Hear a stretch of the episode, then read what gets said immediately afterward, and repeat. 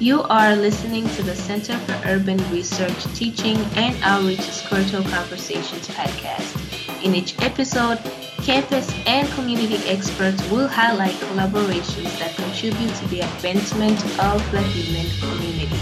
Marquette University is located in Milwaukee, Wisconsin, the traditional lands of Potawatomi, Ho-Chunk, and Menominee peoples along the southwest shores of Michigami North America's largest system of freshwater lakes where the Milwaukee, Menominee, and Kinnickinnic rivers meet, and the people of Wisconsin, Sovereign, Anishinaabe, Ho-Chunk, Menominee, Oneida, and Mohican nations remain present.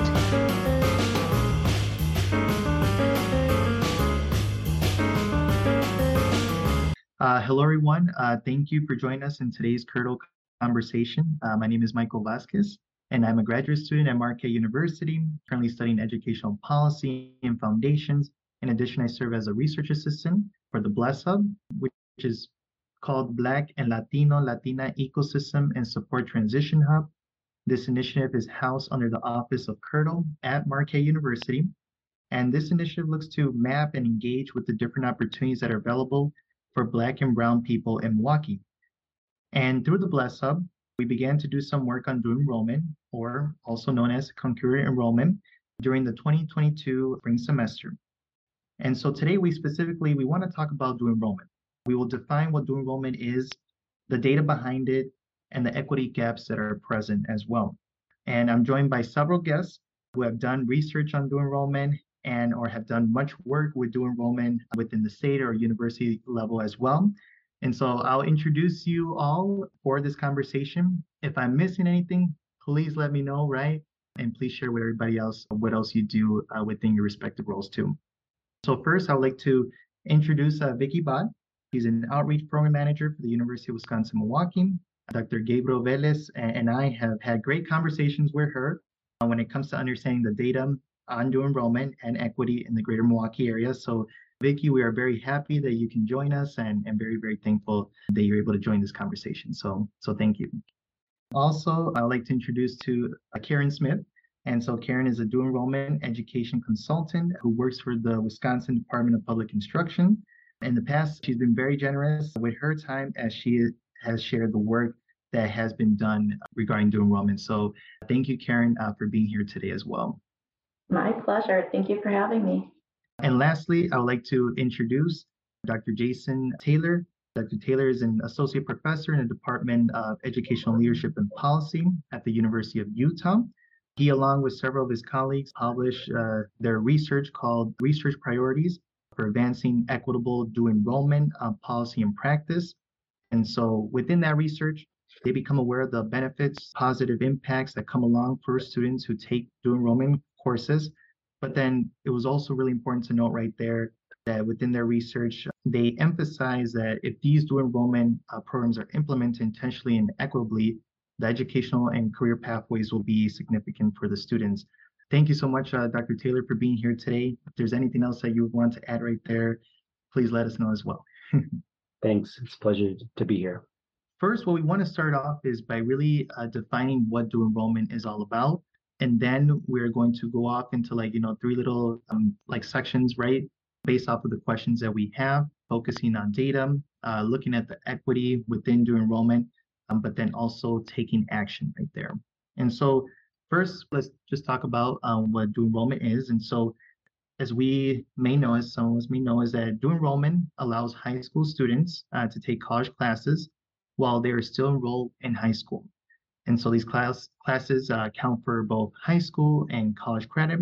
High school students who complete dual enrollment uh, classes, they generally take fewer classes in college and save money on the total college costs.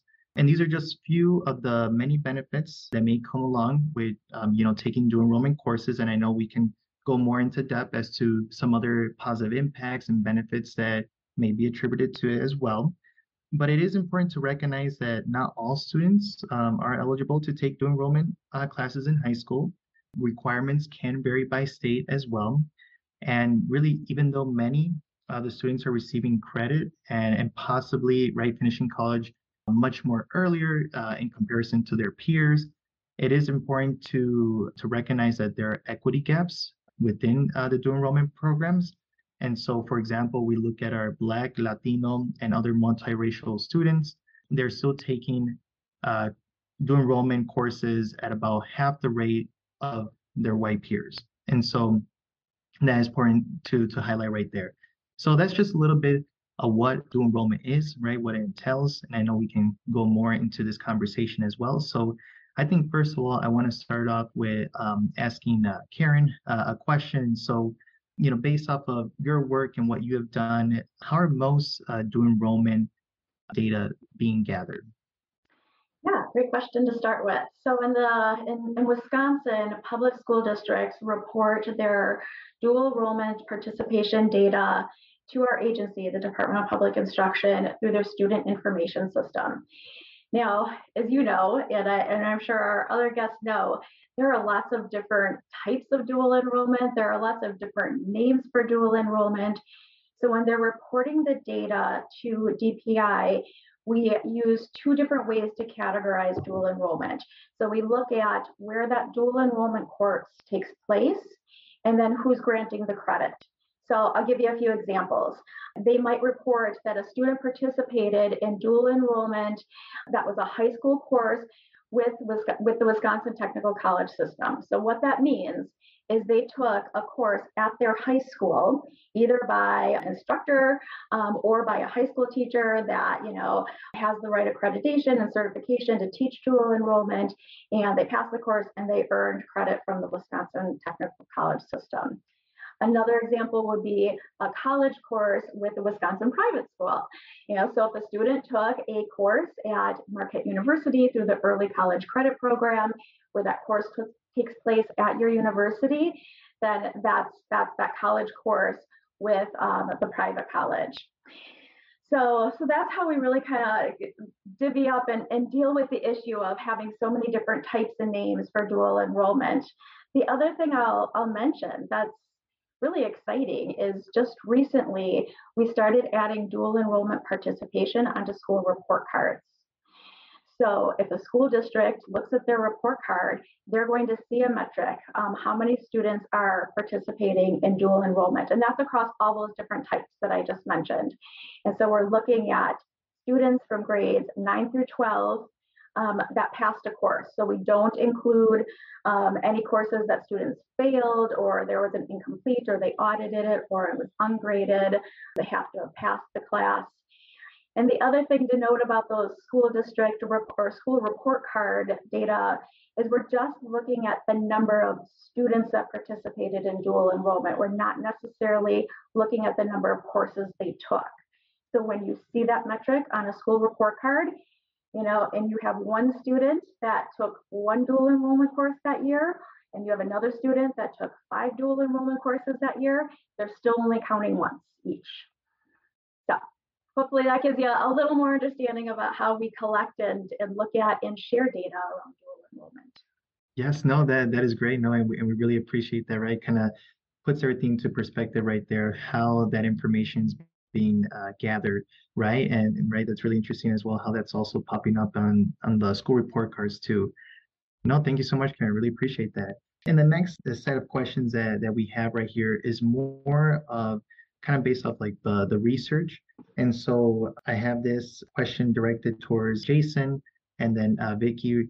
You're more than welcome to to join in this conversation as well. What what are you finding in the dual enrollment data that you're currently analyzing, you know, based off of the work that you do and, and all that? You mentioned, Michael, that we partnered with some colleagues to publish a, a, paper recently, and the purpose of that of that white paper was to sort of it was twofold. One, it was to take stock of the existing evidence and literature on dual enrollment and and synthesize it, and two, to, to map out a research agenda for advancing equitable dual enrollment. And so that first, you know, the first purpose of that paper and you know we we we try to it's a really long paper and we try to sort of synthesize some primary takeaways based on our assessment of the existing evidence which there's a, there's a growing base of evidence and, and research uh, on dual enrollment. And as I think, you know, joining you all in Wisconsin, I think it's important to note that there's 50 different flavors of dual enrollment around the country because there's each state has their own sort of policy context and and local context that actually matters quite a bit in terms of in terms of of research and and informing what we know. So, a couple of key takeaways that that maybe I'd share that are maybe germane to this conversation. One is, you know, we know dual enrollment is growing and it's growing some places at, at faster rates than others, but this um, sort of boundary between high school and college is being blurred. Um, more students are taking college credit. In fact, about a tenth of all high school students you know are are enrolled in in in college so that is really important and i'm really glad that you all are focusing on this issue because it i don't i don't see that changing um, anytime soon. Two, uh, you sort of alluded to this, but uh, you know we see very consistently over the past decade, couple decades, that access to dual enrollment is inequitable. We see students of color, low income students, first generation students, um, increasingly male students, students with disabilities have lower at, lower participation rates than their counterparts. And so so we just sort of see that just by looking at you know sort of raw participation numbers, students are not accessing them and participating in dual enrollment at, at equal rates. Why that matters is because the third, you know, sort of takeaway from pretty clear evidence, again, across multiple contexts, national data, many state level studies show that, you know, participating in dual enrollment is an effective strategy for helping students get through high school and transition into college and even careers in some in some cases. So so it's an evidence-based strategy. It helps. Um, it helps many schools and states are focused on college readiness and college attainment. Um, it's an effective strategy to help students transition into college. There's a lot more in that paper. I'd be happy to elaborate on any any of it, but I think those are a few things that are, I think, maybe uh, you know really important to note for um, for this for this conversation. Yes, thank you, Jason. Yeah, I think those are really good points right there, right, as you stated, right, it's within your research, but then, right, it's something that we continue to see very prevalent within a lot of other pieces of research of what they're saying regarding, um, you know, dual enrollment, and specifically, right, that's something that that we want to highlight in today's conversation about our students of color who don't have that same access uh, to these dual enrollment courses. Uh, is there anything that, that you would like to to share upon uh, regarding that question? No, I I mean I've read Jason's work. Thank you, Jason. And I don't do research myself per se. So uh, you know, I I'm reading what others are are studying and learning about dual enrollment. So very grateful for it, but as Jason points out, there's a lot yet to know. Uh, and I'll I'll just add in that as we look at our data in Wisconsin, it it echoes exactly what Jason was saying. So as we look at the 2021 school year, which is the most recent year we've been able to analyze our data, 23% um, of students in Wisconsin participated in a dual enrollment course.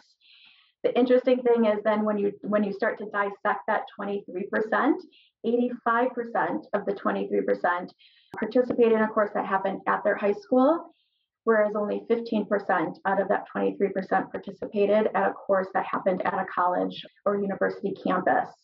And then as we look at some of the, as, as we disaggregate the, the, data and look at some of the equity gaps, the biggest gaps we're seeing are students with disabilities, students from economically disadvantaged families, and Black students.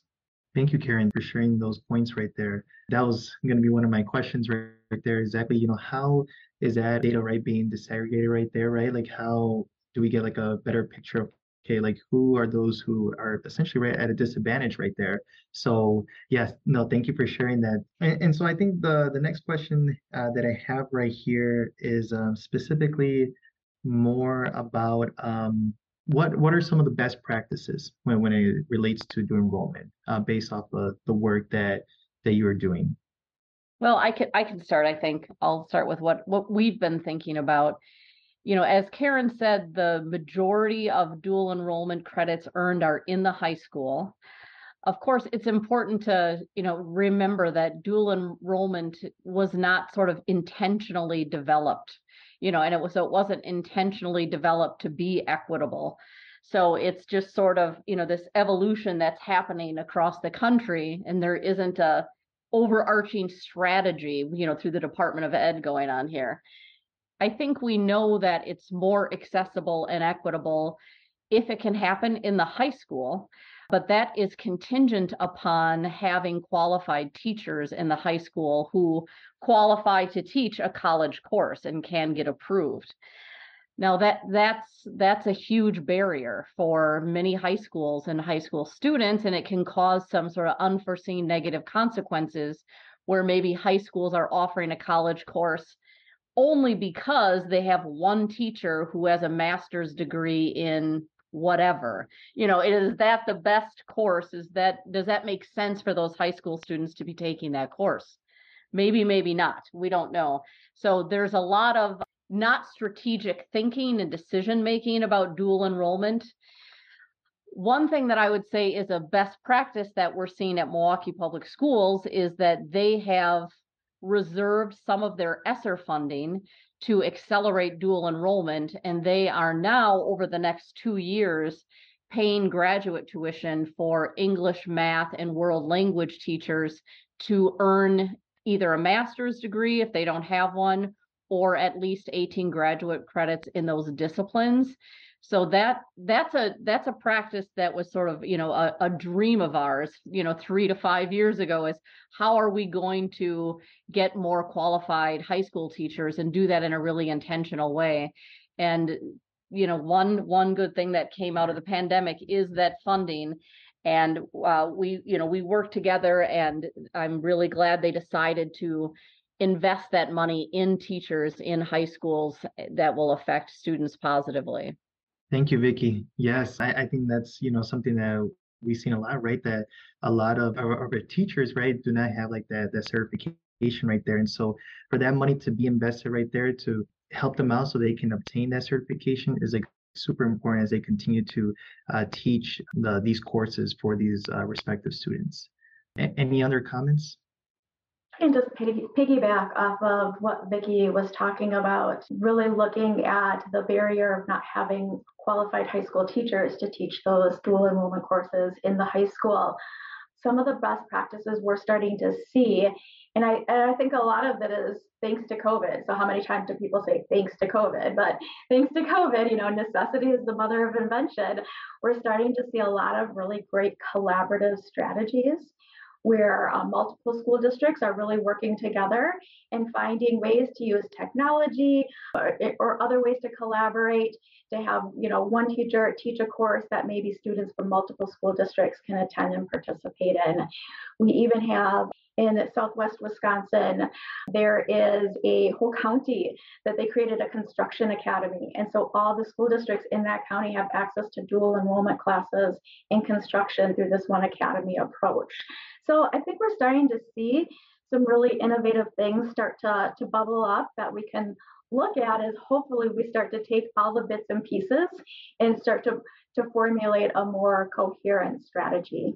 I think uh, I'll just add add to what's been said here. I mean, I think there's there's examples of sort of I think sort of the capacity questions, which I think Vicki and Karen just sort of hit on. And I think there's other sort of best practice, particularly when we think of equity around sort of some some of the um, policy and practices that I think historically, going back to the equity question, that sort of historically have been barriers for equity. One of them is around eligibility, and I think we're seeing lots of states and and and partnerships experiment and explore how to remove eligibility barriers for for for dual enrollment. Maybe those of you in Wisconsin can talk a little bit about what you know the eligibility context is in Wisconsin because again it varies by by state. And then even at the state level I think in some places we see a lot of local variation right where access to a course might really depend on a, a counselor recommendation or a school someone advocating for a student to enroll.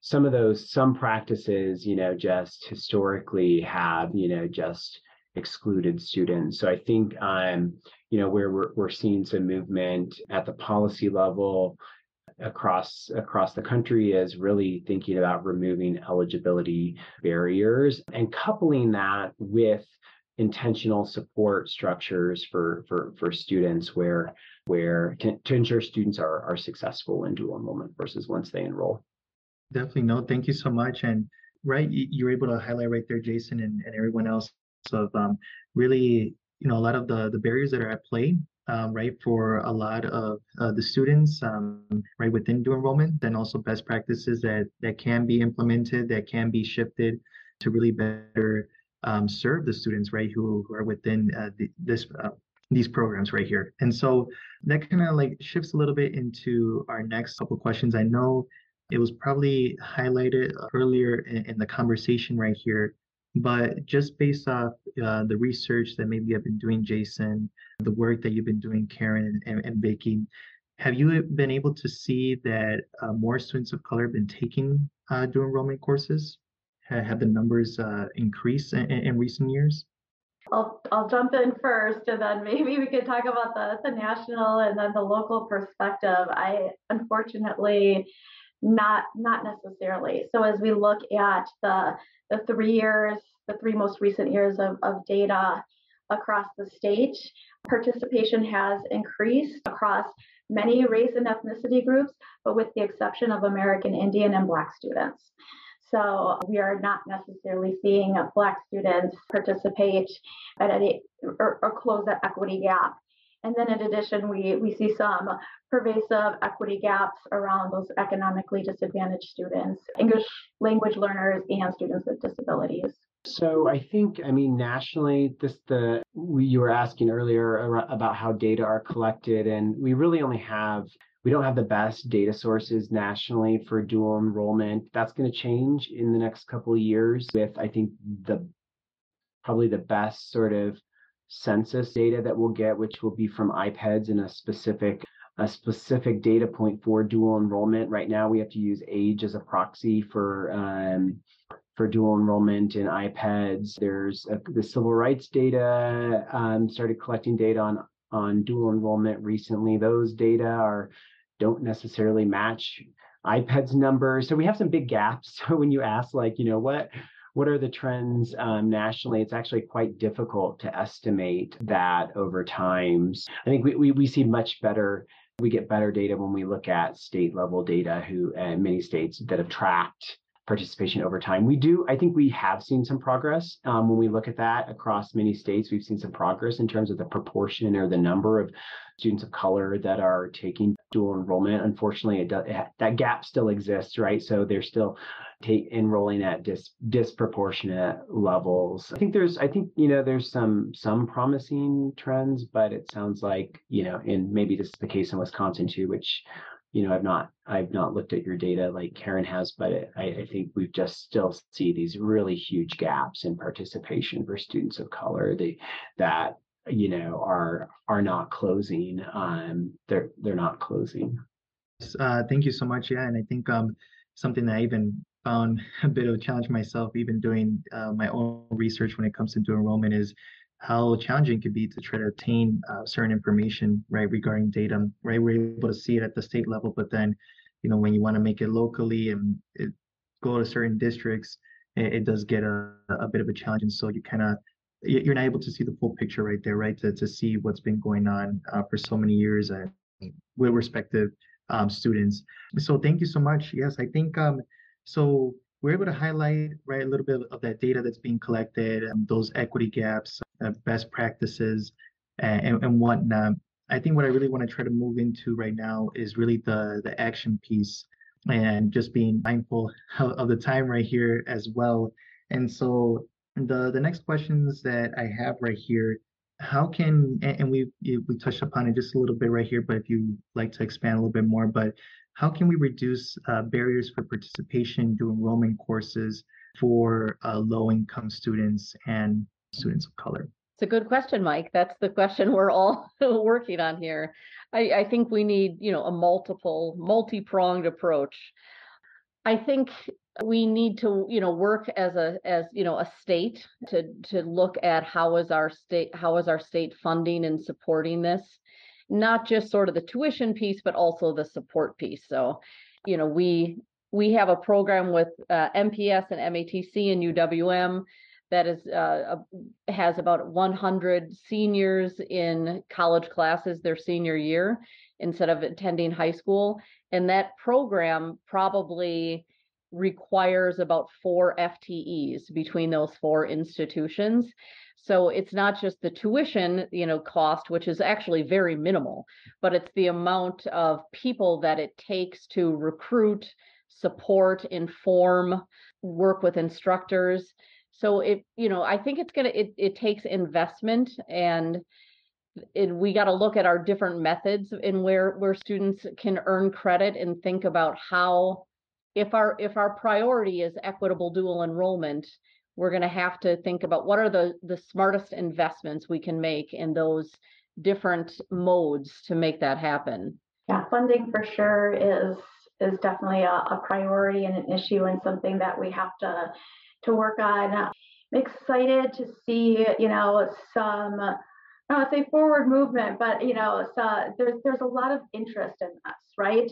There was a legislative study that was done in Wisconsin about two years ago, I think it was, where we've got some really robust input from not only the Department of Public Instruction, but the UW system, the technical college system, the private colleges, individual high schools, individual co- um, colleges so we're starting to get a pretty good sense of what some of the issues are. Now it's, you know, what's what's the, the solution. I, I can share that at the at DPI, this is something we take really, really seriously.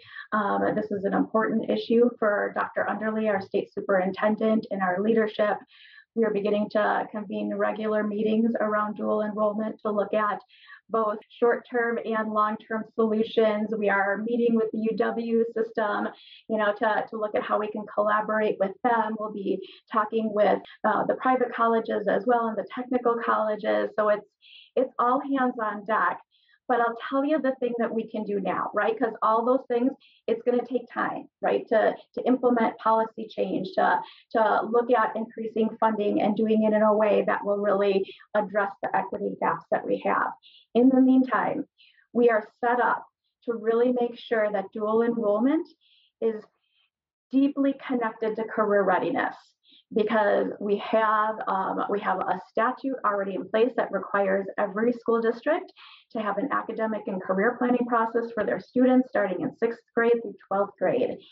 And so going beyond just we've got these dual enrollment courses that we offer, we're putting them in our course catalog to really thinking about how do we weave this in to the academic and career planning process. So students are exploring their interests, they're um, you know looking at their skills they're exploring careers they're understanding the education required for those those careers and then thinking about dual enrollment in the context of all that because then that gives it more meaning. And it's going to help students maybe see a connection and be encouraged to participate in dual enrollment. Not to mention that acp comes with that adult advisor that caring adult and sometimes it's just that person saying, you know what, this would be really good for you. You should try this. You could do this. And making sure they get that support. And that's good for all students, but especially when we're talking about students from low income families, our Black and Brown students, our students with disabilities, those things are especially critical. So that's my my hope right now that we can start that work and then work on those long-term solutions as well.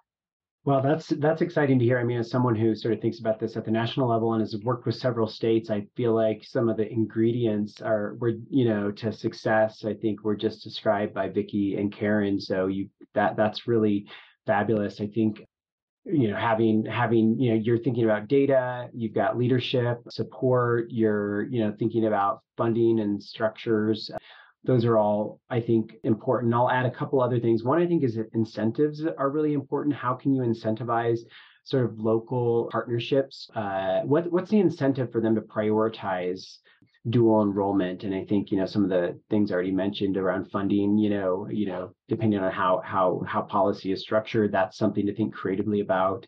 But really you know i've seen you know states or, or, or places that have really you know created specific goals and strategies for equity. And I think that you got to get to that level. Um, and uh, I, it sounds like some of that work might be in motion, which is which is really exciting. So I know we're running low on time, but I think yeah, it looks like you know you all have a lot of the ingredients, or you're developing the right ingredients for for this equation. Well, thank you so much, everyone. I appreciate all the insights that you all had to share. A lot of great information right here as we continue to gain a better understanding what dual enrollment entails and how we can implement best practices for all our students and really how to create a more equitable dual enrollment program uh, within all areas. And so, um, thank you, thank you so much uh, for each and every one of you for joining us here today. Thank you to those who are listening from home. I hope you all really enjoyed this conversation as much as I did. And, and thank you for, for joining in in one of our Curto conversations. Have a good one.